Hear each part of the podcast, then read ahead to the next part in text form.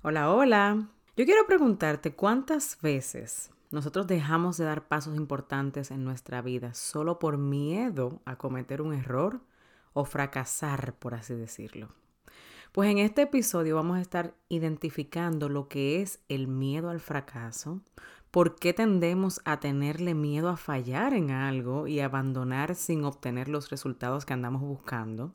Y sobre todo, voy a estar compartiendo contigo cuatro tips que te ayudarán a superar el miedo al fracaso y que no sea un obstáculo en tu jornada. Por mucho tiempo a mí me mantuvo paralizada el miedo a cometer errores.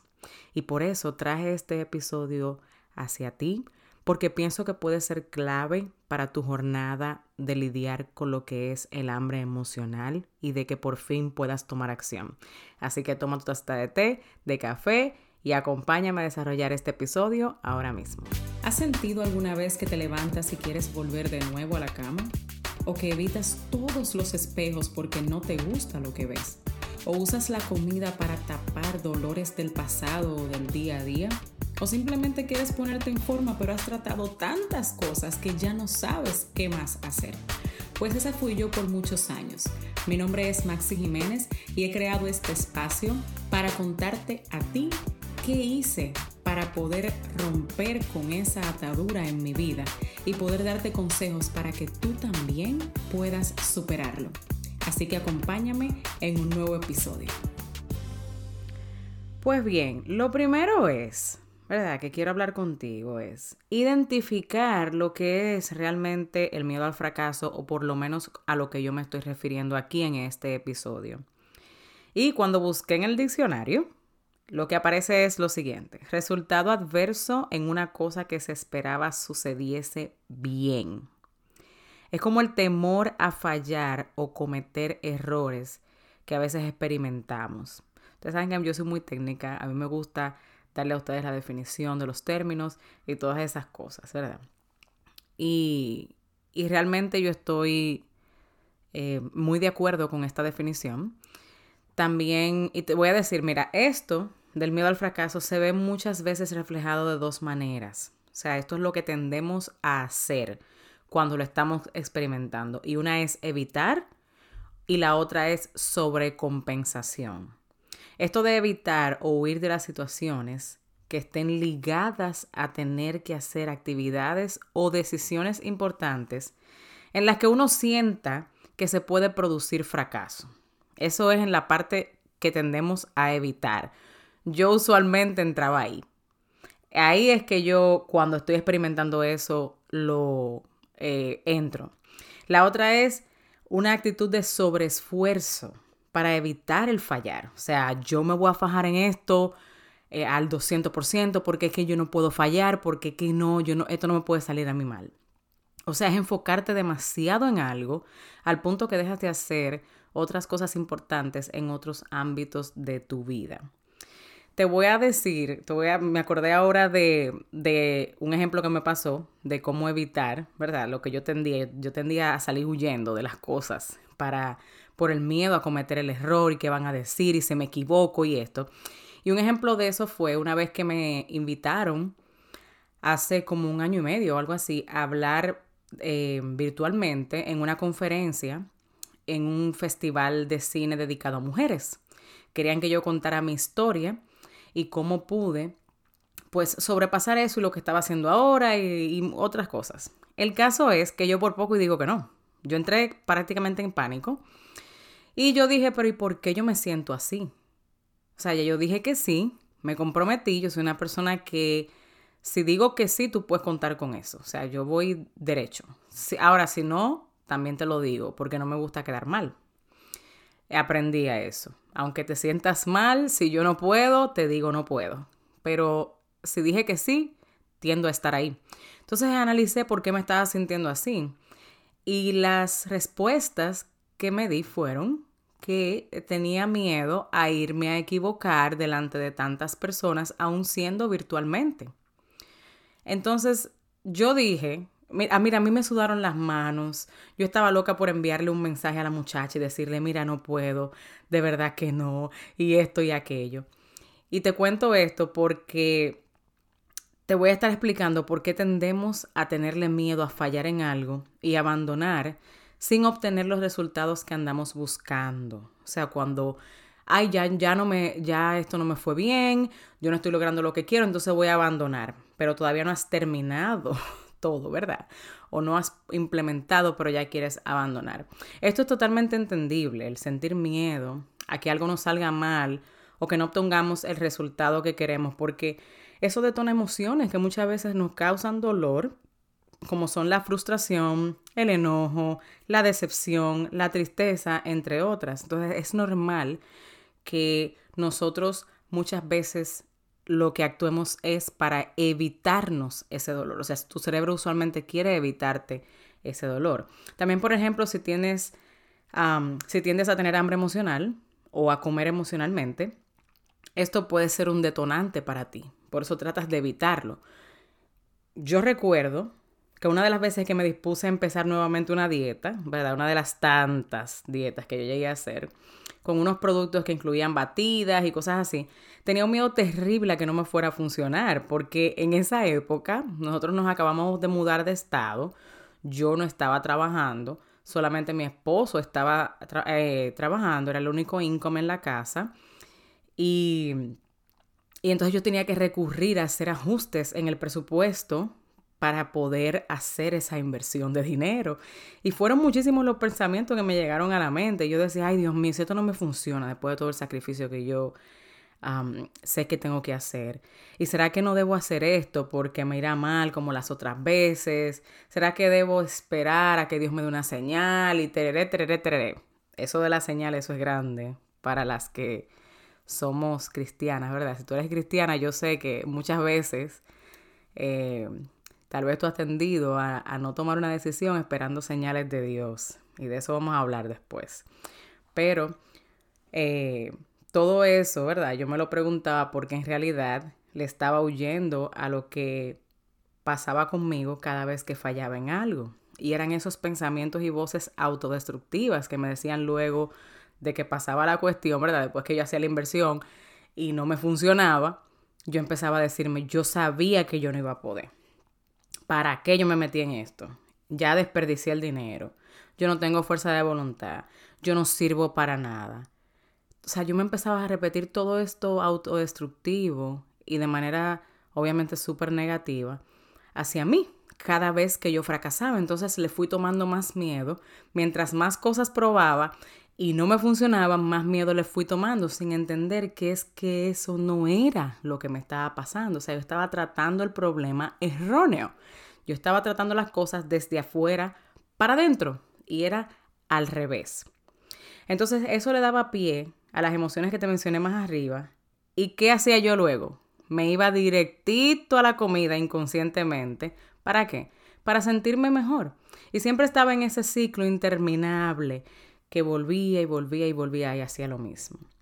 Ahora yo quiero que pienses en lo que puede pasar si decides actuar aún con miedo a que no te salga bien. Yo recuerdo que en el día que yo tomé la decisión determinante de, de, de verdad rendirle mi problema de la ansiedad con la comida y la preocupación tan constante con mi cuerpo y mi peso a Dios, yo lo hice comprometiéndome a hacer yo mi parte únicamente y dejarle a Él hacer la suya. ¿Por qué? Porque yo usualmente tendía a irme a querer controlar la parte que le toca a Dios. Que, ¿Cuál es esa? La del tiempo. Si tú necesitas bajar de peso, primero hay un proceso que tienes que pasar para que tu cuerpo se sienta en óptima condición para lo que es la quema de calorías, que no es solamente físico, es también emocional y mental. Entonces, el tiempo lo va a determinar cada persona en específico y claro, la estrategia que esté, esté utilizando y sobre todo Dios. O sea, el tiempo lo tiene Él en las manos. Y yo quería controlar eso. Yo decía, bueno, quiero bajar 20 libras en un mes. Y ya, y eso es lo que quiero hacer. Entonces no pasa y, y ya, y yo, el problema soy yo. Y no era así. Entonces, mi parte era buscar ayuda para entender bien lo que me estaba pasando, alguien que me guíe en el camino, porque yo sola no sabía hacerlo ya estaba demostrado, no sabía hacerlo. Y cada día hacer algo, aunque sea pequeño, que me ayudara en esa jornada. Si ese día yo no hubiese hecho ese compromiso Y mira, yo venía de una sesión de terapia y yo me sentí horrible. O sea, la terapia no siempre es bonita. ¿Por qué? Porque tú no tienes un cheerleader, tú no tienes una porrista o un porrista que su interés es simplemente aplaudirte. No. Ir a terapia significa confrontación muchas veces, pero esa confrontación es la que te lleva a el cambio. Y si yo no hubiese hecho ese compromiso de ver las cosas diferente, de dejarme guiar por Dios, aprender mi parte y soltar esa perfección, yo no hubiese logrado estar donde estoy hoy. No hubiese logrado el poder tomar control de mi vida, poder reescribir mi historia con la comida que cada quien la tiene. A una que no fuera de miedo, de verla diferente, que no es mi enemiga, de tomar decisiones que más me convenían con mi cuerpo sin sentirme restringida. No hubiese podido poco a poco amarme incondicionalmente, de tal forma que yo acepte quién soy, aun sabiendo que no soy perfecta. Yo no hubiese podido lograr nada de eso, no hubiese podido ver también el potencial que yo tenía para ayudar a otras mujeres a lograr lo mismo, a despegarse de esa mentalidad que la cultura, las redes sociales ahora, la televisión, nuestro ambiente o la familia muchas veces nos crea de que para tú ser bonita tú tienes que tener X peso, tú tienes que verte de tal manera, tú tienes que no tener ninguna mancha, no tienes que tener, tienes que tener más de aquí atrás o menos de aquí adelante o tal cosa o aquella. ¿Me entiendes? Y esas son creencias tóxicas que uno puede superarla yo no hubiese tenido la oportunidad de poder ayudar a otras mujeres a eso. ¿Me entiendes? Piensa en que si te permites actuar aún con miedo, puede ser como ese momento del de repente, como yo le llamo, que Dios hará en tu vida. Porque es un día. En ese cuando viene a ver tú por no tomar la decisión y empezar, tú le estás cerrando la puerta a algo que Dios quiere hacer contigo. Puede ser eso el inicio de una etapa hermosa en tu vida. Cuando yo escucho a personas, ¿verdad? Algunas de mis clientas, por ejemplo, de coaching, decirme, wow, es increíble cómo yo no me preocupo por mi cuerpo y mi peso como yo lo hacía antes. O sea, yo me sentía tan estancada en eso y ahora me siento libre para ahora poner esa energía que yo usaba antes en cosas que me gustan y me dan vida. Estoy tomando mejores decisiones con la comida sin sentirme forzada a hacerlo. Estoy viendo cómo ya puedo lidiar con las emociones sin tener que irme a la comida. O sea, han dejado esos pensamientos autodestructivos, sino que hacen las cosas con conciencia y entendiendo lo que realmente quieren esas emociones decirle. Y si van a la comida no se sienten culpables, porque aprendieron las técnicas, aprendieron las estrategias y con el tiempo verlas que bajan de peso, óyeme, y empiezan a, también a acercarse a un peso que les guste, que se sientan cómodas, ¿verdad? Sin ni siquiera prometer, eh, eh, ¿cómo se dice? Sin proponérselo. O sea, sin hacer una dieta, sin estar trabajando tan duramente porque tengo que bajar de peso. No, van bajando hasta sin darse cuenta. Eso, llegar a ver eso, yo no cambio nada de mi proceso por eso. Y pude haberlo eh, eh, obstruido por no tomar la decisión. Por cierto, si tú quieres empezar a trabajar juntas de manera individual, te voy a invitar a que ahora mismo vayas y agendes una llamada estratégica conmigo. Estoy ahora haciendo eh, llamadas individuales, no solamente los paquetes de 12 llamadas, sino ahora vas a tener la oportunidad de tener una llamada conmigo. En esta llamada yo estaré prácticamente conociéndote, conociéndolo realmente que tú quieres.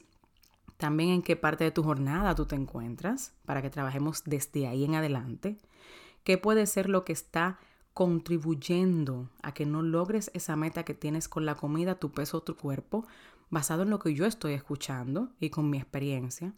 También te estaré dando una o dos tareas que puedas poner en práctica inmediatamente y que yo sé que si tú la pones en práctica vas a ver resultados.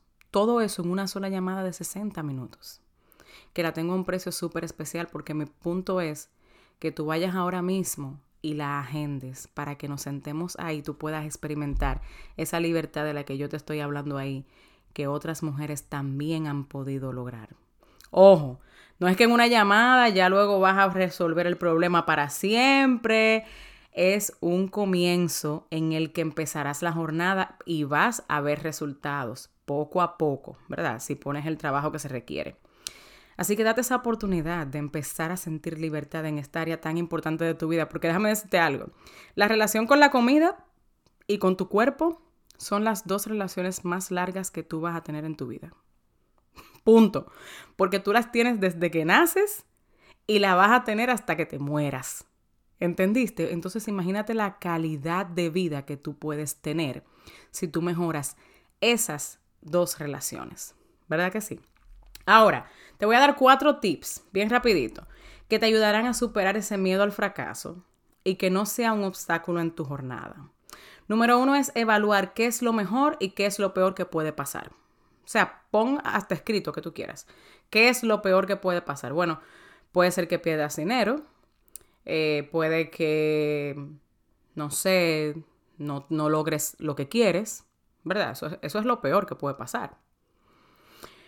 Y, qué sé yo, lo mejor que puede pasar que logres lo que quieres, que cuando viene a ver supere tus expectativas, que puedas influenciar a otra persona también a hacer un cambio, porque no sé si es en el trabajo o en qué área es que tú quieras tomar una decisión pero no la estés haciendo, por miedo a fracasar, por miedo a cometer un error.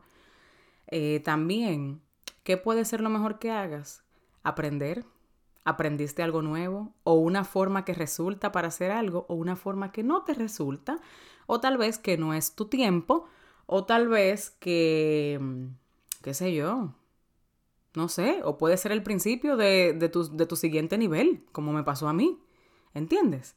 So, evalúa eso, a ver cuáles son las, lo peor y lo, y lo mejor que puede pasar y qué tiene más peso para ti, porque hay algo que tú vas a tener que sacrificar. Si tú decides no hacerlo, hay unas consecuencias para eso. Si decides sí hacerlo, hay consecuencias también. So, entonces, ponlas en una lista para que puedas tomar una decisión informada. Número dos es, empieza a mirar el fracaso como una oportunidad de crecimiento y de investigar qué puedes hacer distinto la próxima vez. O sea, para mí el fracaso yo no lo veo ya así como yo lo veía antes. Yo me lanzo, porque yo digo es que la vida es tan corta y Dios me ha, me ha dado tantas oportunidades. Primero, Él dice que siempre va a estar conmigo y que Él usa todo para que coopere para nuestro bien, para los que le aman y han sido llamados conformes a su propósito, dice la Biblia. So, yo me voy a agarrar de ahí. Y si yo estaba orando por algo, y si yo he estado pidiendo por algo, y me llega esta oportunidad, yo voy a hacer lo que tenga que hacer para yo darle para adelante a eso, porque yo quiero ver lo que Dios tiene para mí del otro lado. Empieza a mirarlo así. ¿Fracasaste? Bueno, no era mi momento. Gloria a Dios. Analiza por qué también no fracasaste, por qué fracasaste. ¿Verdad que sí? Y ese es el punto número tres. Pregúntate, ¿esto es algo que ya yo he tratado antes? ¿Cómo me fue la última vez? ¿De verdad esto me dará los resultados que ando buscando? ¿Simplemente voy a estar haciendo más de lo mismo? ¿O esto ya es algo diferente que yo nunca he experimentado y yo quiero ahora tratar algo diferente para poder obtener resultados diferentes? Y sea honesta contigo y pregúntate, ¿le estoy huyendo yo al proceso? Porque lo que ando está detrás es estar detrás de un resultado más rápido, pero no de realmente lo que necesito y resultados duraderos. Sé que esa pregunta puede ser difícil y yo muchas veces me la contesté diciendo es que yo quiero hacerlo rápido. Esto no me va a funcionar porque esto hay que meterle tiempo, esto yo tengo que esperar y yo no quiero esperar, yo quiero hacerlo ahora. Pero eso nunca me funcionó. Eso es, un, eso es una falacia. Los resultados que te, te llegan rápido en cualquier área, esto es lo mismo en cualquier área, se te van a ir rápidos. Lo importante es hacer las cosas de manera inteligente y para obtener resultados duraderos, ¿verdad que sí? Así que sea honesta, tranquila, nadie te va a juzgar. Es más, si tú quieres que lo analicemos juntas, avísame y escríbeme, ¿verdad? Escríbeme a mi email info. Cualquiera que sea la decisión que tú quieras tomar, si tú entiendes que yo te puedo ayudar a, a saber, pues yo lo hago. Pero yo entiendo que si tú buscas de Dios y no te detienes ahí y a escudarte con que hay, pero que si Dios y que esto y que aquello, ay, él no me ha dado la señal y te pone como Gedeón a pedir 500 señales. Por favor, Dios está dentro de ti. Si tú decidiste aceptar a Jesús, tú lo tienes dentro de ti. Y Dios no habla de una manera audible todo el tiempo. Dios habla mediante la palabra, mediante otra persona, si tú estás orando por algo y algo te llega y tú sientes paz con eso, aunque tengas que hacer sacrificio, pues ahí es que está la cosa, ¿verdad que sí? Posiblemente. Entonces, ora por eso, que ese es el punto número cuatro, decide ponerlo en las manos de Dios y simplemente actúa en fe. El quedarte en el mismo lugar también tiene un precio a pagar y usualmente es más caro que moverte. Yo ahora miro hacia atrás y me pregunto, ¿qué hubiese pasado si yo no tomo esa decisión? si me hubiese quedado por miedo a que algo me salga mal, yo me hubiese simplemente abandonado en el camino, desde que hubiese una resbaladita. Para Abraham poder ver la promesa cumplida de Dios, tuvo que salir de donde vivía y dejar a sus parientes. Él tuvo que tomar una acción. ¿Verdad que sí? Igual que Josué. Eso yo creo que está en Josué 6, 2 y 3, algo así. El Señor le había dicho a Josué que ya le había entregado Jericó. Oye, él le dijo, ya yo te entregué Jericó a su rey también y a su gente. Pero tienes que tú y tus hombres tendrán que darle la vuelta a la ciudad una vez al día durante seis días. O sea, ellos tenían que hacer algo. Hay una acción que ellos tenían que tomar para poder ver esa promesa cumplida, a un Dios dándole ya la victoria. ¿Entiendes? Lo que sea que tengas que hacer, para poder pasar al próximo nivel en tu vida, valdrá mucho más la pena que quedarte donde estás por no intentarlo y por miedo a volver a fracasar. Al final, lo que más puede pasar es que tengas la satisfacción de haberlo intentado y ya vas a tener una manera de cómo no hacerlo. ¿Ok? Así que espero que este episodio haya sido de tu bendición. No olvides compartirlo con alguien de verdad que yo quisiera que si todavía no lo has hecho, por favor puedas dejarme un review. Escríbeme cómo este podcast te está ayudando, porque es la única manera de yo saber qué otro contenido puedo estarte dando. ¿Ok? Y me va a llenar el alma ver tu comentario y decirme cómo esto de verdad está aportando en tu vida. Bendiciones. Bye bye. Bien rapidito, antes de irte, quería decirte que si encontraste valor y aprendiste algo nuevo en el día de hoy, vayas a Apple Podcast y déjame tu comentario, así como también suscríbete para que seas la primera en saber cada vez que tenga un episodio nuevo. Quiero conectar contigo en mis redes sociales. Estoy en Instagram como arroba coach Maxi Jiménez y en Facebook como Maxi Jiménez. Hasta el próximo episodio.